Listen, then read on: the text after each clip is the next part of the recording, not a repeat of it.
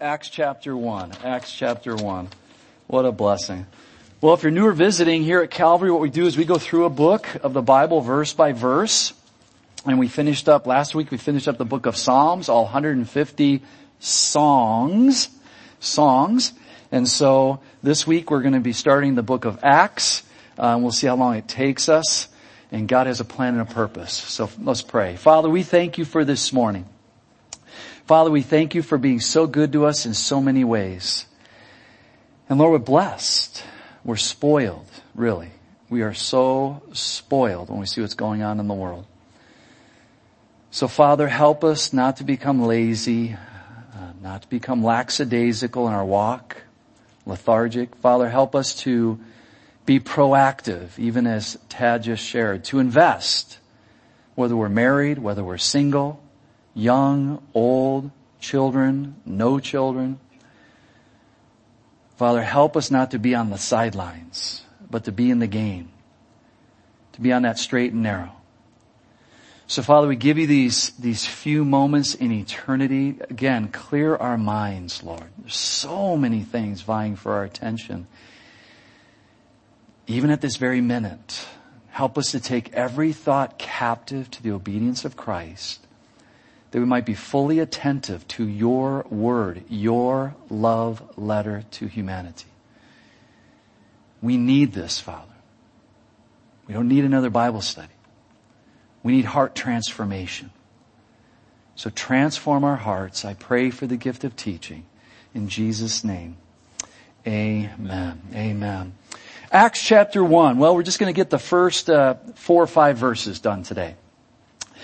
The former account I made, O Theophilus, of all that Jesus began both to do and teach, until the day in which he, Jesus, was taken up, after Jesus through the Holy Spirit had given commandments to the apostles whom he had chosen, to whom Jesus also presented himself alive after his suffering by many infallible proofs, being seen by them during 40 days and speaking of the things pertaining to the kingdom of God.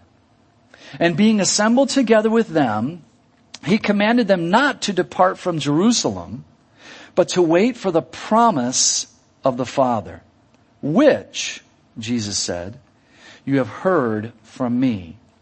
For John truly baptized with water, but you shall be baptized with the Holy Spirit not many days from now. So we're going to do an overview. That's the first thing we do with every book. It's, it's kind of boring, but it's important that you understand why we're getting into the book that we're getting into. And you might be a new believer. You might be unfamiliar with the Word of God. If you don't have a Bible, there's Bibles in the chairs in front of you. Please grab one right now. It's very, very important that you have a Bible that you can follow along with.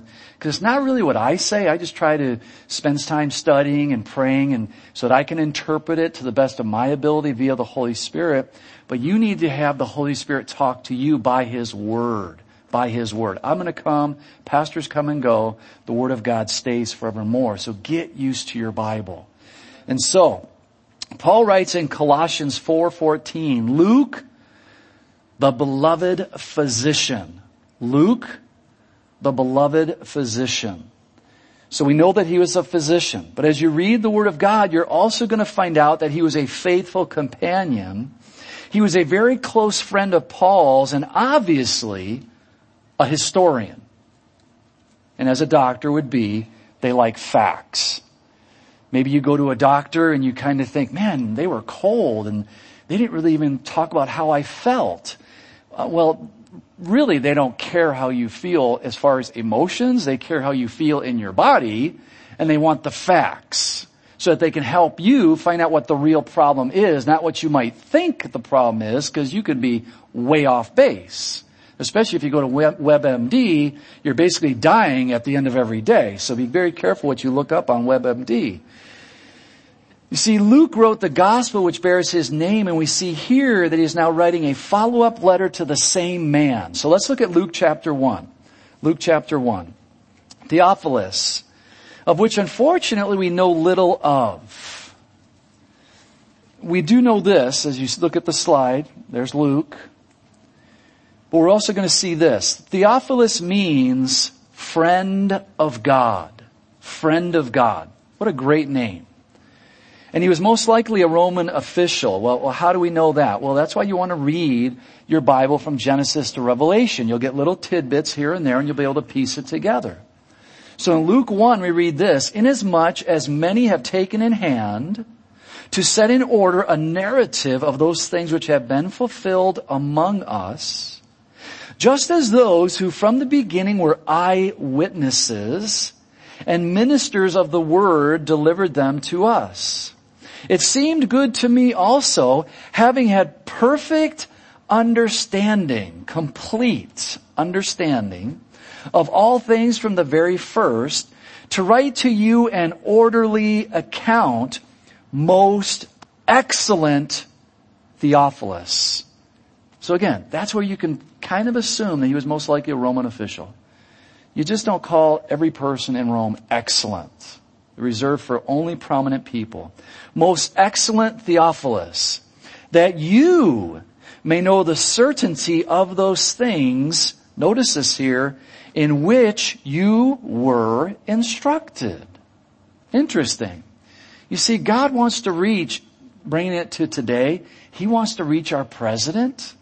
He wants to reach our governor. He wants to reach our mayor. He wants to reach your school teachers. He wants to reach your supervisor. He wants to reach people in high places. But he also wants to reach your neighbor and your children and your family members. In other words, everybody. But sometimes we put people so high up and we think, well, I can never reach them. And yes, maybe that's true. I, I probably will never have an audience with the President of the United States, ever. That's, yeah, I'm pretty certain that'll never happen. But I can intercede on behalf of those who will be having an audience with him.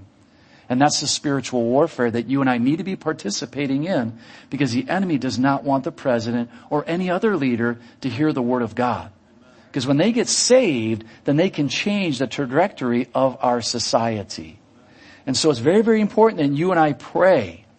You see, here we see that Luke addresses him as most excellent and that he had prior training in the ways of the Lord. Somebody got a hold of this man. Some believer got a hold of Theophilus.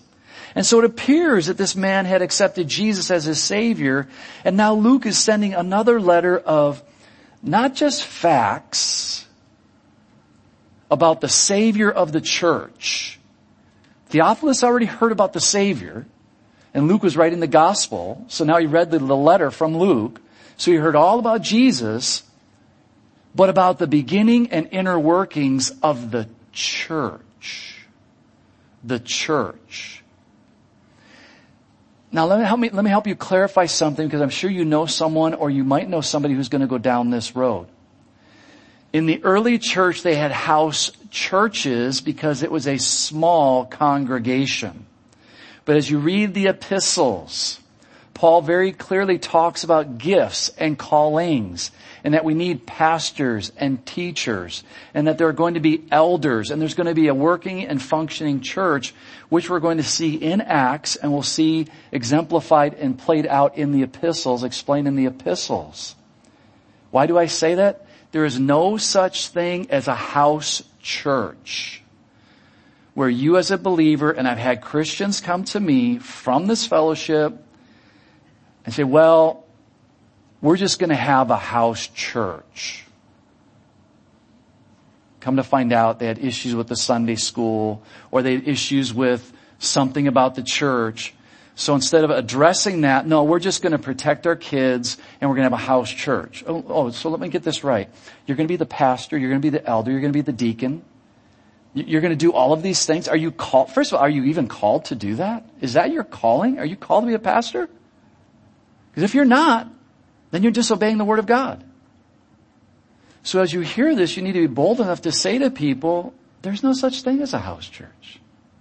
There's no such thing. Now if you have a house church and you actually have a church where you have organization, okay, then have a house church. But don't say you're having a house church and try to justify it in the Bible because no one will be able to justify it in the Bible. Well, my wife and I and our children are having house church. No, you're not. No, you're not. That's not, what's, that's not what the Bible calls us to do. We need each other. The Bible makes that perfectly clear. We need the church and the church needs us. Both directions. And so here we see not just the facts about the Savior of the church, but about the beginning and inner workings of the church. You see, the book of Acts will give us details that will cause us to become uncomfortable, yet challenged, encouraged, and strengthened to live a modern day Christian walk. And again, maybe you come from a different denomination or maybe you come from a church where you go and you get a pep talk and you leave the church feeling good. That's not what this church is about. We need practical application. Practical application. And that's what the book of Acts is going to show us and give to us is practical application as all the other books do as well. And so as we go through the book of Acts, just don't try to gain more head knowledge but allow your heart to be transformed. Because some people say, oh, I just wish I would have lived in the early church. I wish I just could have been a part of the early church. They really don't know what they're talking about. The early church had some very, very serious problems. And in the first 300 years of the early church, estimates four to six million people were martyred for Christ. First 300 years of the church.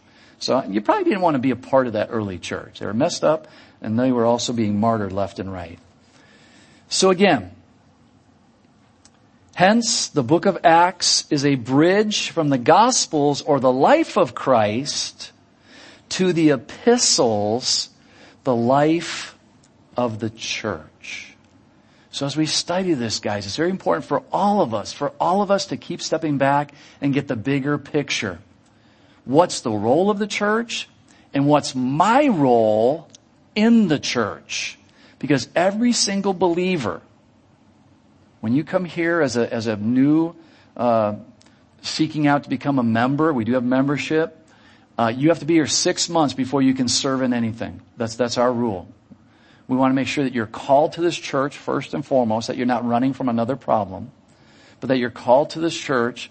And we want to, you know, we're not uh, salvation investigators. That's between individuals, but we are fruit inspectors. We want to make sure that as you volunteer to do something, that you're called to do that, that you're filled with the Holy Spirit, that you're humble, that you're meek, that you're willing to die to self, that you're willing to pick up trash, that you're willing to do anything around here that needs to be done. Because that's what servants are called to do. All of us. All of us. Anything that needs to be done. Any servant should be willing, no, no, I'll do that. No, no, that's mine. No, no, no. You, we should be fighting over it. No, no, that's my job. Get away. That's my job. You won't see that in too many churches, really. You see, Acts covers roughly a 30 year time span and is written in the late 60s, the original 60s. And it will show us not just the acts of the apostles, but the acts of the Holy Spirit. And that's why we put on the cards acts of the Holy Spirit. I'm going to turn to the last page in Acts in my Bible. And I have written down, and I'd encourage you to write this down right now on the front of your Bible. So you have this in your mind as we go through the book of Acts. There's 28 chapters in the book of Acts.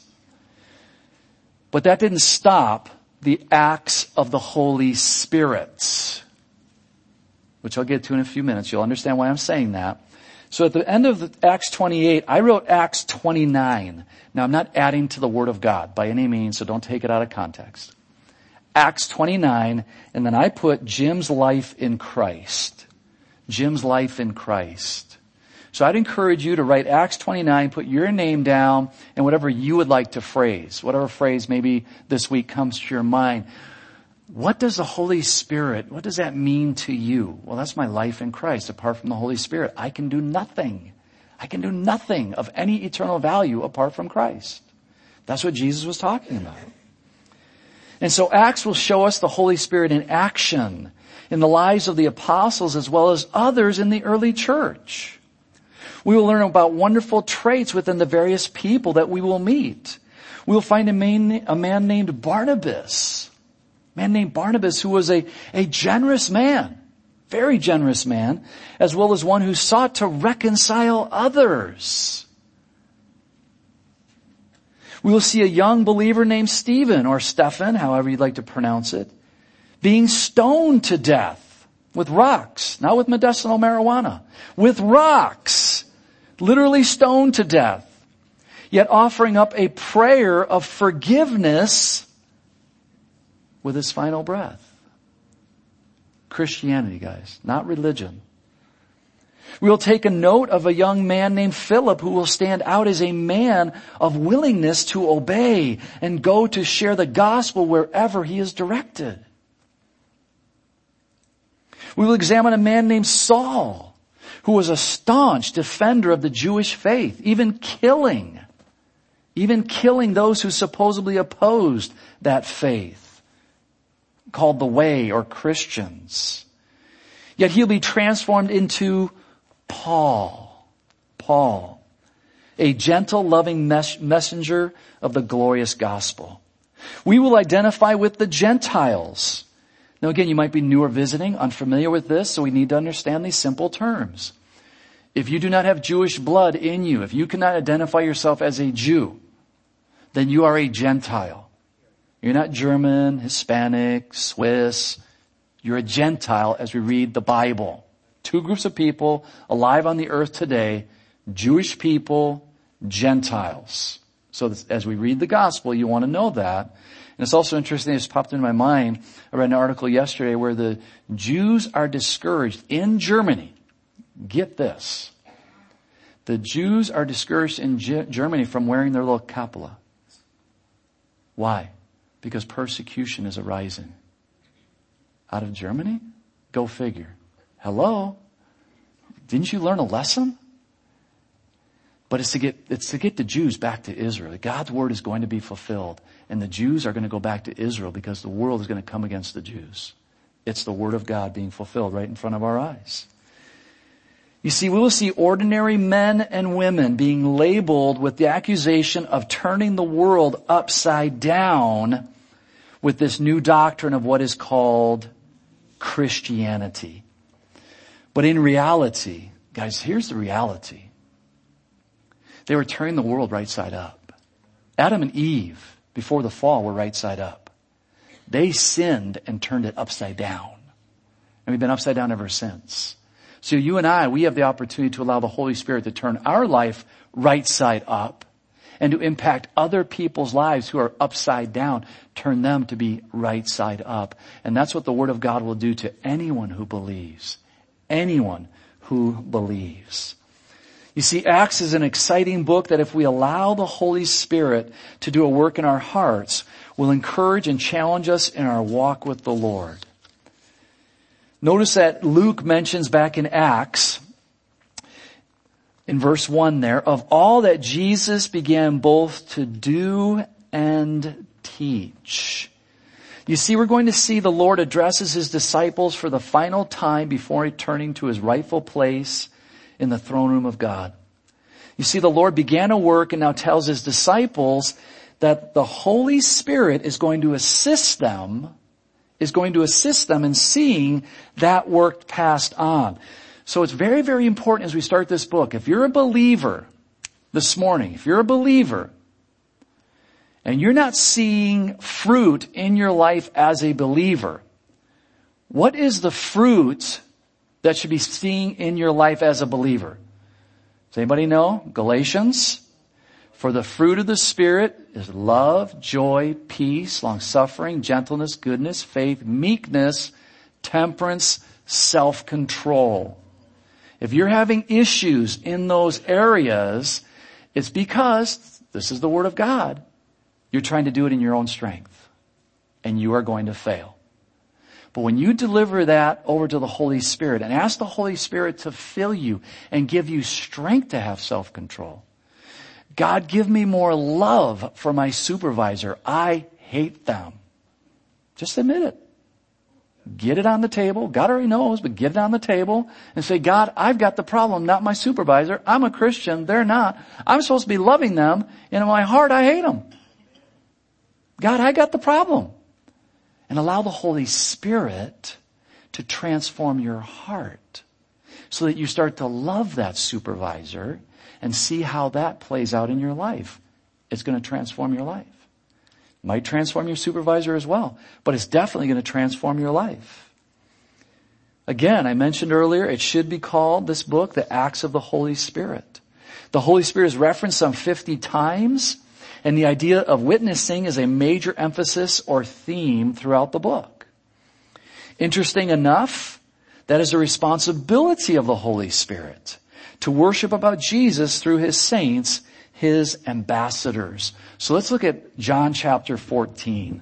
Let's look at John chapter 14. I'm having a hot flash. Turn the air down. Acts, uh, John chapter 14. I encourage you to write these verses down, the references. Study them this week, especially if you're struggling in your life as a Christian. If you're struggling in your life of getting over something, I can guarantee you it's because you have not fully surrendered that area of your life to the Holy Spirit. That's just, it's that simple. At John chapter 14. Jesus says, and I will pray the Father, and he will give you another helper, that he may abide with you forever. Notice the he there. Jesus is capitalized when you have a, if, if you don't have a Bible where he is capitalized and it's in reference to Jesus, get a different Bible. He should be capitalized. And notice here, he, speaking of the Holy Spirit, is capitalized. That's because the Holy Spirit is God, which we'll talk about. That he may abide with you, how long? Until you sin. Until you make a mistake. Until you're not good enough. I would have lost my salvation. If it was up to me to keep my salvation, I would have lost it within 30 seconds of getting saved. No, no, no. He will abide with you how long? Forever. And who is he? The Spirit of truth, whom the world cannot receive. So should it surprise us when we say that marriage is between one genetic male and one genetic female, that people don't like us and that they call us names or they mock us or ridicule us. Should it surprise us? It shouldn't surprise us. Why? Whom the world cannot receive. They can't receive the Holy Spirit. They can't receive the teaching, the truth of the Holy Spirit. Now an unbeliever can receive the Holy Spirit and become a believer, but they can't receive the truth that the Holy Spirit is trying to teach them because they don't have the Holy Spirit dwelling within them. We need the Holy Spirit because it, the world, the unbeliever, neither sees him nor knows him, but you know him for he dwells with you and will be in you. With you, very important Acts, and as we do a study on the Holy Spirit, para, right now the Holy Spirit is in this room, P-A-R-A in the Greek. If you're an unbeliever here this morning, the Holy Spirit is drawing you to the cross. If you receive Jesus as your Savior, the Holy Spirit will come in you, I-N in the Greek, E-N. So para in, but Jesus said the Holy Spirit's going to come upon you. E-P-I, upon you, which we'll get to probably next week. So just keep that in mind. Para, in, epi. And will be in you. John 14, 26. Well, who's the helper? But the helper, the Holy Spirit, whom the Father will send in my name, now what do you notice about that verse right there? Do you notice something that begins with a T? That the Jehovah Witnesses will knock on your door and they'll say, well, the Trinity is not ref- is not mentioned in the Bible.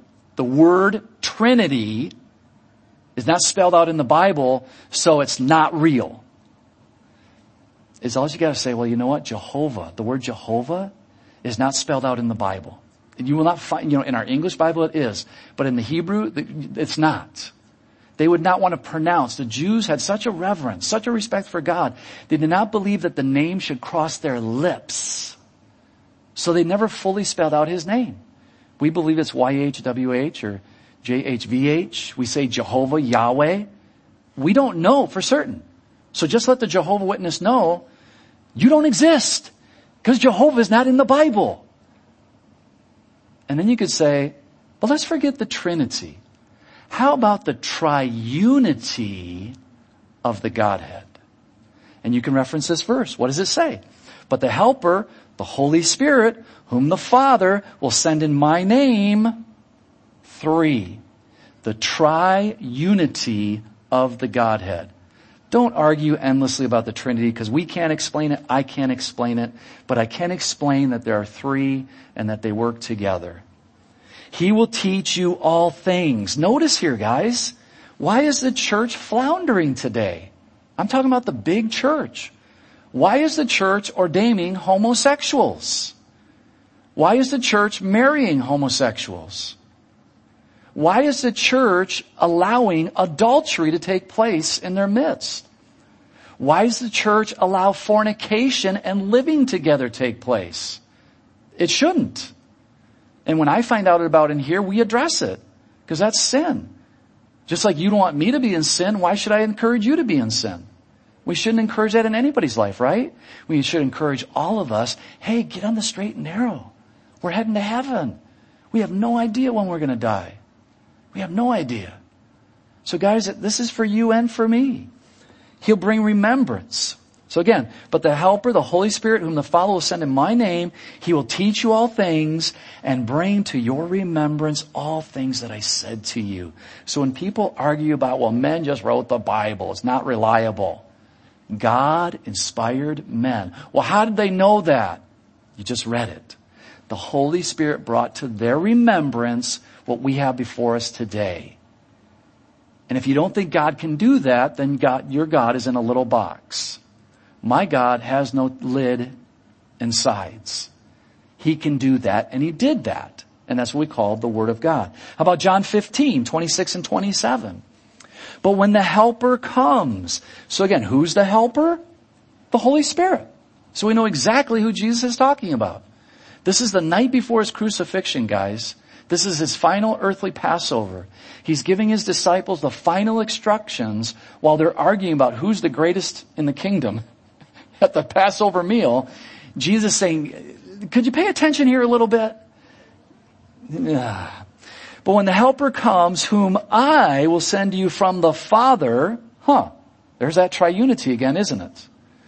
The Spirit of truth, again, notice that, who proceeds from the Father, he will testify of me. Can you get any more clearer on the triunity of the Godhead? And you also will bear witness because you have been with me from the beginning. How about John 16, 7 through 11? Jesus says, nevertheless, I tell you the truth. It is to your advantage that I go away. For if I do not go away, the helper will not come to you. So now we see the Old Testament where the economy of the Old Testament would be, if you think about King Saul, the Holy Spirit came upon him, the Holy Spirit was lifted. The Holy Spirit came upon him, the Holy Spirit was lifted. The Holy Spirit would come upon the prophets, the Holy Spirit would lift. So here's the Holy Spirit was on and off. Not that they lost their salvation, but the Holy Spirit inspired them to do godly things and approach God in a godly manner. In the New Testament economy, the Holy Spirit is wooing us. The Holy Spirit comes in us. We invite the Holy Spirit to come upon us. Again, we'll get to all of that. So just notice that. So Jesus was the one who sent the Holy Spirit. So again, notice as we have a heavenly order, we have an earthly order. The Holy Spirit submits to Jesus, Jesus submits to the Father, but yet they're all one. None of them have come up with anything that the other one didn't know about. No surprises in heaven, ever. And when he comes, here's the job of the Holy Spirit. He will convict the world of sin. Convict. Not condemn. The, the world's already condemned. John 3.17. Jesus said, I didn't come to condemn. The world's already condemned. So as you were an unbeliever, the Holy Spirit came to you, was wooing you, and something happened in your life where you finally said, I'm a sinner and I need a savior. You were convicted. Now you might have thought you were condemned because you realize if I don't repent, I'm going to hell and I will be condemned. But it was the work of the Holy Spirit convicting you through the love of God that led you to that saving relationship with God through Jesus. And so our responsibility is not to condemn the person going in to get a, a abortion, but to pray for that individual, to pray for all of them, to pray for conviction upon the doctors, the nurses, the technicians, those seeking out, the politicians who want to endorse killing human beings, that they would be convicted by the Holy Spirit and repent before judgment comes. He will convict the world of sin and of righteousness and of judgment. Of sin, because they do not believe in me. Notice that. This past week, an unfortunate circumstance, a distant friend from many years ago took his life. A believer. I was raised in a church. If you committed suicide, you were going to hell. It was the unforgivable sin. Course, in that church, they didn't read their Bible. Because when you read your Bible, there's no sin that will keep you out of heaven. No sin. Except denying Jesus as your Savior. That is the only sin that will keep you out of heaven. Now these other sins have dire consequences, maybe on you or those who are left behind. So we shouldn't do them, obviously. But they do happen, unfortunately. And so we have to make sure that we understand the scriptures. Because they do not believe in me. Of righteousness, because I go to my Father and you see me no more. So of righteousness, Saul finally realized I'm not right with God. Man, I had the first five books of the Bible memorized word perfect. I was killing Christians. I thought I had it all together in Judaism. And I found out that I had it all wrong and I needed a savior. And the only way I can be right with God is not by memorizing the first five books of the Bible, but by receiving Jesus as my savior. And that's what Saul did and became Paul. So righteousness here is not being self-righteousness, not memorizing scriptures, not trying to get it all together. No, just acknowledging, Jesus, you, you make me right. Of judgment because the ruler of this world is judge. Satan is called the what? The God of this world. Little g. He rules. He reigns. It's in the Bible. I don't understand it. I don't like it, but that's a fact. But according to Jesus, he's judged and he has been judged. If you're ever in a situation, just call out in the name of Jesus. He has to flee. Demons have to flee at the name of Jesus. If you don't know what anything else to do, if you can't remember a verse, just say Jesus, Jesus, Jesus, Jesus. The enemy will flee. Has to flee at the name of Jesus. So, we look back in Acts, we see that the Holy Spirit has come to testify of Jesus and His ways. And at Calvary here, we believe that God the Father, God the Son, and God the Holy Spirit are co-equal Three separate entities, yet one. Very important here. The Spirit is not a force. That's Star Wars. The Spirit is not a force or energy. And it's kind of interesting. I like Star Wars. I've watched the movies. They work the Bible into that. They work the Bible into that. It's, it's amazing how they mock the Bible, but yet they work it into these movies. The Holy Spirit is not an it. So when you talk of the Holy Spirit, don't say it came upon me. It's the third person of the Godhead. And I'm not being nitpicky. I'm just trying to educate and disciple you so that we use proper terminology. Because if you think it's a force or you think it's an it, then that's, you know, that's the way you're going to treat it. It's of no value. No, the Holy Spirit is of great value. You see, unfortunately, many churches today have put the gifts of the Holy Spirit on the shelf with an expiration date of 100 AD. You see, that's roughly when the last apostle named John, who wrote various New Testament letters, died. But the various functions of the new, of the Holy Spirit did not die with the apostles nor has he stopped doing the work that he was called to do. You see, the Holy Spirit is alive and well to this very day, and he desires to fill mankind, every believer, with the truth of the Word of God and those spiritual gifts freely given to every believer. Now again, there's various denominations represented in this room. I know that to be a fact. And so as we go through the book of Acts, you can stick with what your denomination taught you, that the gifts died with the apostles. You can just put on the horse blinders and go, I'm not going to listen, I'm not going to listen, I'm not going to listen. You can do that. Or you can allow the Holy Spirit through the Word of God, not my opinion, I'm just going to read scriptures to you like I've already done, and allow the Holy Spirit to show you in the scriptures that the gifts are still for today. They are alive. We should be using them. Why am I not using them? Because my previous church taught me they died with the apostles. What does the Bible say? I don't care about your previous church. What is the, I had to debug the program. I was raised Roman Catholic. It spent years debugging the program and reading the Word of God to get what's in the Word of God in my brain so that my heart will acknowledge the truth. Not another man's opinion, but the truth. You want to acknowledge the truth. You see, the enemy has caused many to forsake the teachings and gifts of the Holy Spirit. And unfortunately, we see the results in the church today. The church body around the world is predominantly lazy, lethargic, lackadaisical, complacent, and compromising. As I shared last week, in America, 4,000 churches are closing per year, 1,000 new startups. That means 3,000 churches are closing every year in America. How long do you think it's going to take to impact our lives? It's already happening. It's already impacting our lives as true believers. There'll always be a remnant. It shouldn't be this way, but this is the way it is.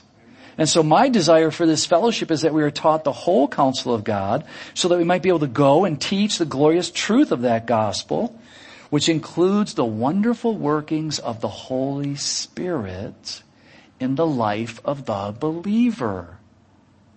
This is why it's, I think it should be called Acts of the Holy Spirit. And it's, we're living in Acts 29. Since then until now, until Jesus comes back, it's Acts 29. It's our life in Christ. How are we using, allowing the Holy Spirit to be used in our life? You see, if you or if I if we stop seeking after the work of the Holy Spirit, we are doomed for failure. That's why around here we pray. We have prayer meetings every Saturday morning. We're doing the building project. We're continuing to pray about it. We don't have the um, paralysis of analysis. We are moving forward. I'm not going to get up every week and tell you the little things we do. We are moving forward, but we're also not just going and busting down the door and saying, we're going to do this. We want to be led by the Holy Spirit. God's timing is perfect. So we need to be aware of that. We don't want to fail. And I would encourage you to pick up a book by our previous pastor, senior pastor, Pastor Chuck Smith, who's gone home to be with Jesus. It's called Living Water sometime in the future. Living Water by Pastor Chuck Smith. He does a wonderful job explaining the fullness and faithfulness of the Holy Spirit, breaking down the various gifts and their applications in the life of a believer. I mean, it's just one book, but I would encourage you to read that book. Let's look at 1 Corinthians 15. 1 Corinthians 15. Again, we find that Jesus showed himself in verse 3 of Acts as you're turning to 1 Corinthians 15. Acts 1 3 says, To whom he also presented himself alive after his suffering by many infallible proofs, being seen by them during 40 days, and speaking of the things pertaining to the kingdom of God. 1 Corinthians 15 1. Moreover, brethren, I declare unto you the gospel which I preached unto you, which also you have received, and therein you stand by which also you are saved if you keep in memory what I preached unto you, unless you have believed in vain. And the word vain there is empty. For I delivered, verse 3 here is a key verse for you and me. For I delivered unto you first of all that which I also received. You can only take an unbeliever as far as you have gone as a believer if you truly do not believe that Jesus can save them, then they're not going to believe that as well. And your actions are going to show that. But if you believe that God can save them, then they're going to see that. And if you have an excitement in your voice about Jesus and that one day you're going to heaven and that this is just a dash in between two dates, they're going to see that. And they're going to eventually get that what, what does salt do? What does salt do? It causes a seasoning, but what else does it do when you eat a bunch of chips? What do you want to do then? You want, where's the water? Where's the water? Gotta have some water. Thirst. The unbeliever will have a thirst for what you have. And so we have to be those ambassadors for Christ. Again, so I need to allow the Holy Spirit to take me so that I can take somebody else. How that Christ died for our sins according to the scriptures. That he was buried. That he rose again the third day according to the scriptures. And that he was seen by Peter, then of the twelve. And again, this is not chronological. This, this list doesn't include everybody. Because Mary was the first one to see Jesus, so don't get hung up on that. It's just a list. After that, he was seen of above 500 brethren at once during those 40 days. At once, 500 people. Now, if 500 people came into a court of law and testified they saw somebody do something, do you think that might be a little convincing? I think that would be a little convincing. And the jury would say, guilty or not guilty. It's obvious. Notice as well as it goes on in verse 6, of whom the greater part remain unto this present, but some have died or fallen asleep. After that he was seen of James and of the apostles, and last of all he was seen of me also as of one born out of due time. And so Paul saw Jesus in heaven on the road to Damascus. So the Lord showed, himself faithful. Why don't you turn to 1 Corinthians chapter 2 and told his disciples to go to Jerusalem and wait for the promise of the Holy Spirit to come upon them. You see, it is the Spirit that was going to give them power to become a witness for the gospel. If you remember, and if not, read your Bibles, you're going to find out on the night of the resurrection, when Jesus appeared to his disciples on the night of the resurrection, John chapter 20, the Bible clearly states that he breathed on them and he said to them, receive the Holy Spirit.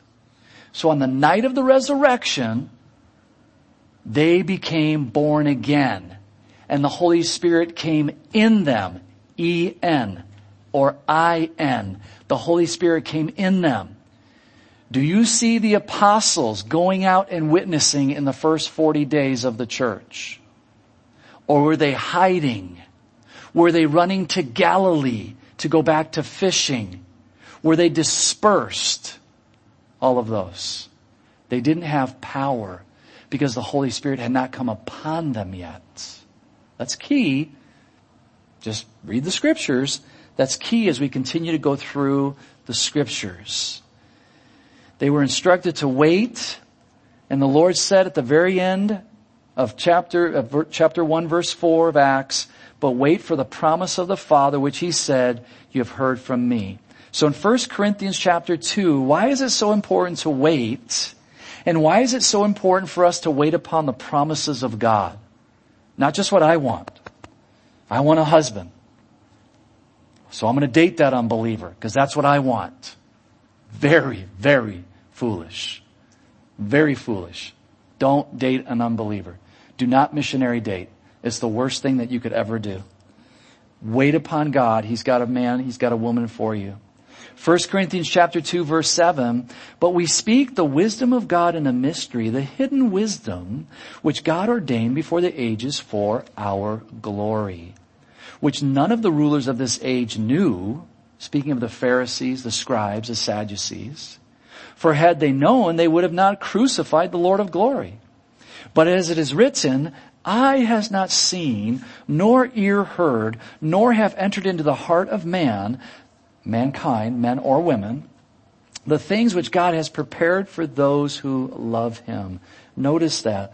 The things which God has prepared for those who love Him. Do you know, can you really believe that? I, I have believed this for decades.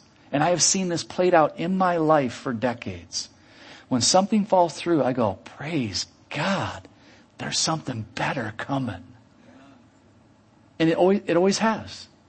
Maybe not better in the eyes of man, but better for me personally, spiritually, spiritually, because that's what God's concerned with. He's really not concerned too much about my physical comfortableness.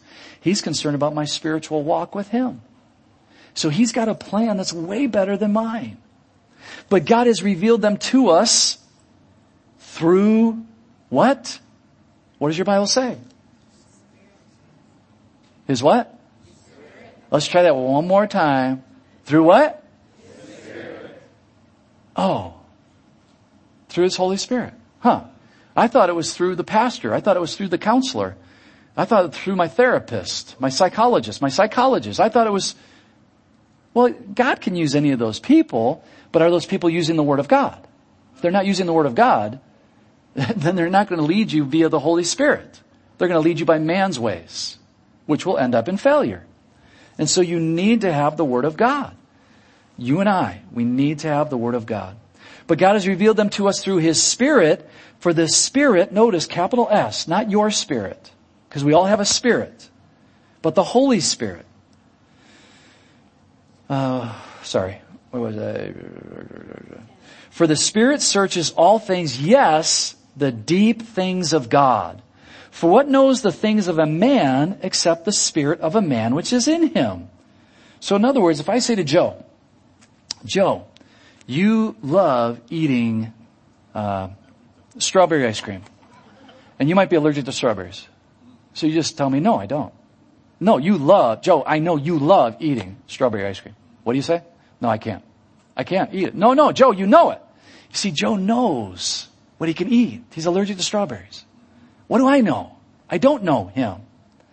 So when I say that God is going to do something for me and it goes against his word, I don't know God. I could say, oh, God said it's okay, and I'll go to you, but that contradicts the Bible. So it's not okay. So don't try to convince me it's okay. So this is very, very important, guys. For what man knows the things of a man except the spirit of the man which is in him? Even so, no one knows the things of God except the Holy Spirit of God. Now we have received not the spirit of the world, but the Holy Spirit who is from God, that we might know the things that have been freely given to us by God. These things we also speak, not in words which man's wisdom teaches, but which the Holy Spirit teaches, comparing spiritual things with spiritual. And that's why this morning you might be going, why does this guy keep referencing the Bible? I came here for a Bible study. And you probably have come to a ch- from a church where you heard jokes and stories and videos and this, that, and the other thing. I want you to compare spiritual things with spiritual things and not compare spiritual things with my jokes. Because I don't have good jokes. And they're not going to benefit you one bit. That's why we want to be in the Word of God. Word of God, Word of God, Word of God. These things we also speak not in words which man wisdom teaches, but which the Holy Spirit teaches as the music team comes on up. Comparing spiritual things with spiritual. But the natural man, notice this here, if you're here this morning and you don't have Jesus as your Savior, but the natural man or woman does not receive the things of the Spirit of God, for they are foolishness to him. Nor can he know them because they are spiritually discerned. Do you see how important the Holy Spirit is in your life and in the life of an unbeliever? That unbeliever is never going to get what you're sharing until they receive Jesus as their Savior. So don't argue with them. Help them to see that they need a Savior first. You need Jesus. I can't explain the Bible to you. You're never going to get the Bible. But once you receive Jesus and you ask the Holy Spirit to come in you, bing! Just like me as a Catholic. I did not get the Bible. But once I received Jesus as my Savior, and then I started reading my Catholic Bible, and then I had to leave the Catholic Church because my Catholic Bible contradicted my Catholic Church, it was the Holy Spirit that revealed the contradictions through the Word of God. It's that simple. But he who is spiritual judges all things, yet he himself is judged by no one. For who has known the mind of the Lord that he may instruct him? Notice here at the end, verse 16, 1 Corinthians chapter 2, but we have the mind of Christ. Question is for you and I, how deep is that mind? How deep is that mind? Do I really have the mind of Christ? Do I really let him rule and reign over all of my life? Or just a small portion? How deep is that mind? Guys, we want to go deep in the mind of Christ. So He'll rule and reign over our lives, all of our lives, 100% of our lives. Are we going to fail? Yes. Are we going to sin? Yes. And yes, yes, yes. You repent, get back on the straight and narrow. All right, God, let's do it again. Day after day, hour by hour, minute by minute, what, second by second. Transformation, transformation, transformation. Father, we thank you and praise you for your Holy Spirit.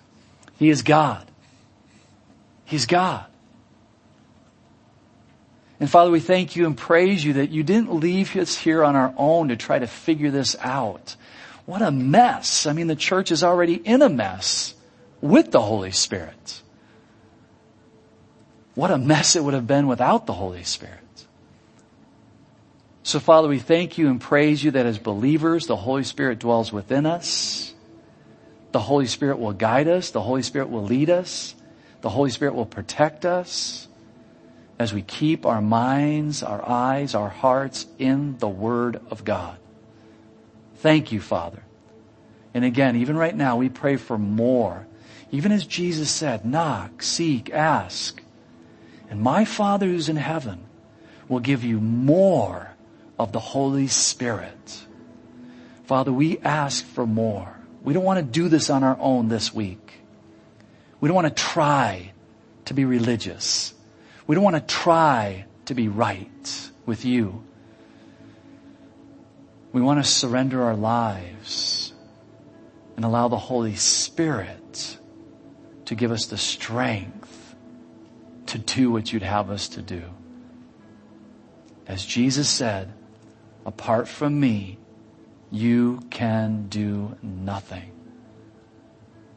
But with the Holy Spirit, I can do all things through Christ who strengthens me. Father, we thank you and praise you for this time in Jesus' name. Amen. Amen. Why don't we all stand, guys? God bless you. If you need prayer, if you need to receive Jesus as your Savior, please come up. If you need prayer for anything, please come up. We would love to pray for you. Have a blessed week.